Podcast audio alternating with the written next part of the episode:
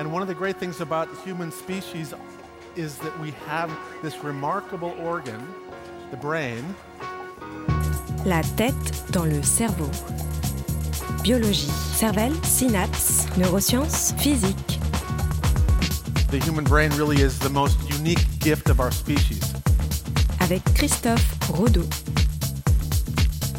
Les souvenirs sont loin de tous être agréables, et nous voudrions souvent en oublier certains. Un jour, nous pourrons peut-être sélectivement les supprimer. La tête dans le cerveau.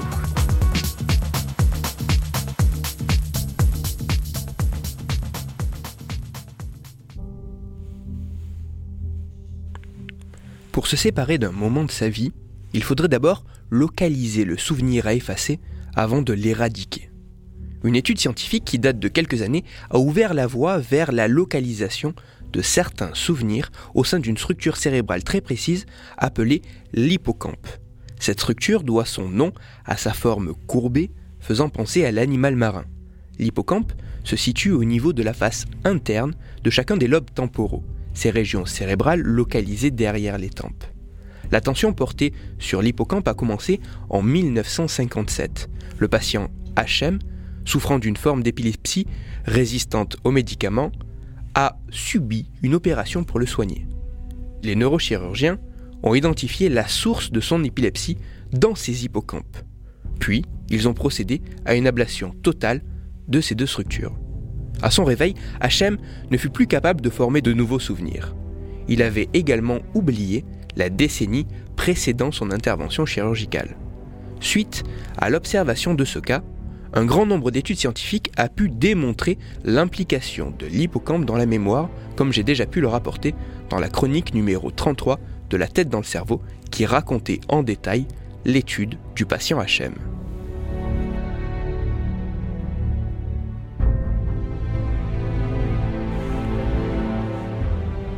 L'équipe d'Eleanor Maguire de l'University College London s'est intéressée à l'implication de cet hippocampe pour deux types de souvenirs. Ces derniers étaient soit des souvenirs récents, soit des souvenirs plus anciens. Les chercheurs ont demandé aux participants de l'expérience de se remémorer au choix des souvenirs vieux de deux semaines ou des souvenirs vieux de dix ans, alors qu'ils se trouvaient dans une machine à imagerie par résonance magnétique fonctionnelle. Les scientifiques ont alors observé une activité de la partie antérieure de l'hippocampe pour un souvenir récent et un souvenir ancien, et une activité de la partie postérieure de l'hippocampe pour un souvenir ancien seulement. L'activité présente dans la partie antérieure et postérieure de l'hippocampe varie donc selon l'ancienneté du souvenir. Le réseau de cellules d'un souvenir récent se localiserait spécifiquement dans la partie antérieure de l'hippocampe, tandis que le réseau de cellules d'un ancien souvenir se situerait dans ces deux parties. Le réseau d'un souvenir évoluerait donc avec le temps, se déplaçant au sein de l'hippocampe en fonction de son ancienneté.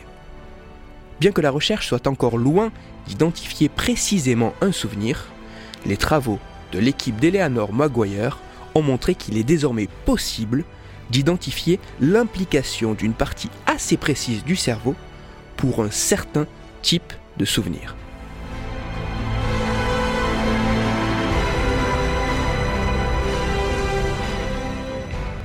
Il faudra vraisemblablement que cette étude soit répliquée et que le processus soit assez largement amélioré afin de pouvoir observer aussi facilement que cela un souvenir en particulier. Et même après cela, il faudra encore mettre au point une technique afin d'éliminer sélectivement le souvenir indésirable, ce qui actuellement est assez loin d'être une réalité. À défaut de pouvoir oublier, il faut parfois savoir accepter ces souvenirs pas toujours désirables, car ce sont en partie grâce à eux que nous sommes qui l'on est. Toutes les références de ma chronique se trouveront sur mon site, Cerveau en argot, et pour approfondir la chronique d'aujourd'hui, je vous renvoie vers un article que j'ai écrit.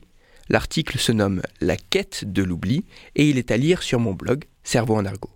Quant à moi, vous pouvez me retrouver sur Twitter, Christophe-Rodo et sur mon blog Cerveau en argot. Je vous rappelle que si vous, Auditeurs, vous avez des questions ou des sujets dont vous voudriez que je parle, n'hésitez absolument pas à me le faire savoir directement sur mon compte Twitter et j'essaierai d'y répondre dans une future chronique. Christophe Rodeau. La tête dans le cerveau.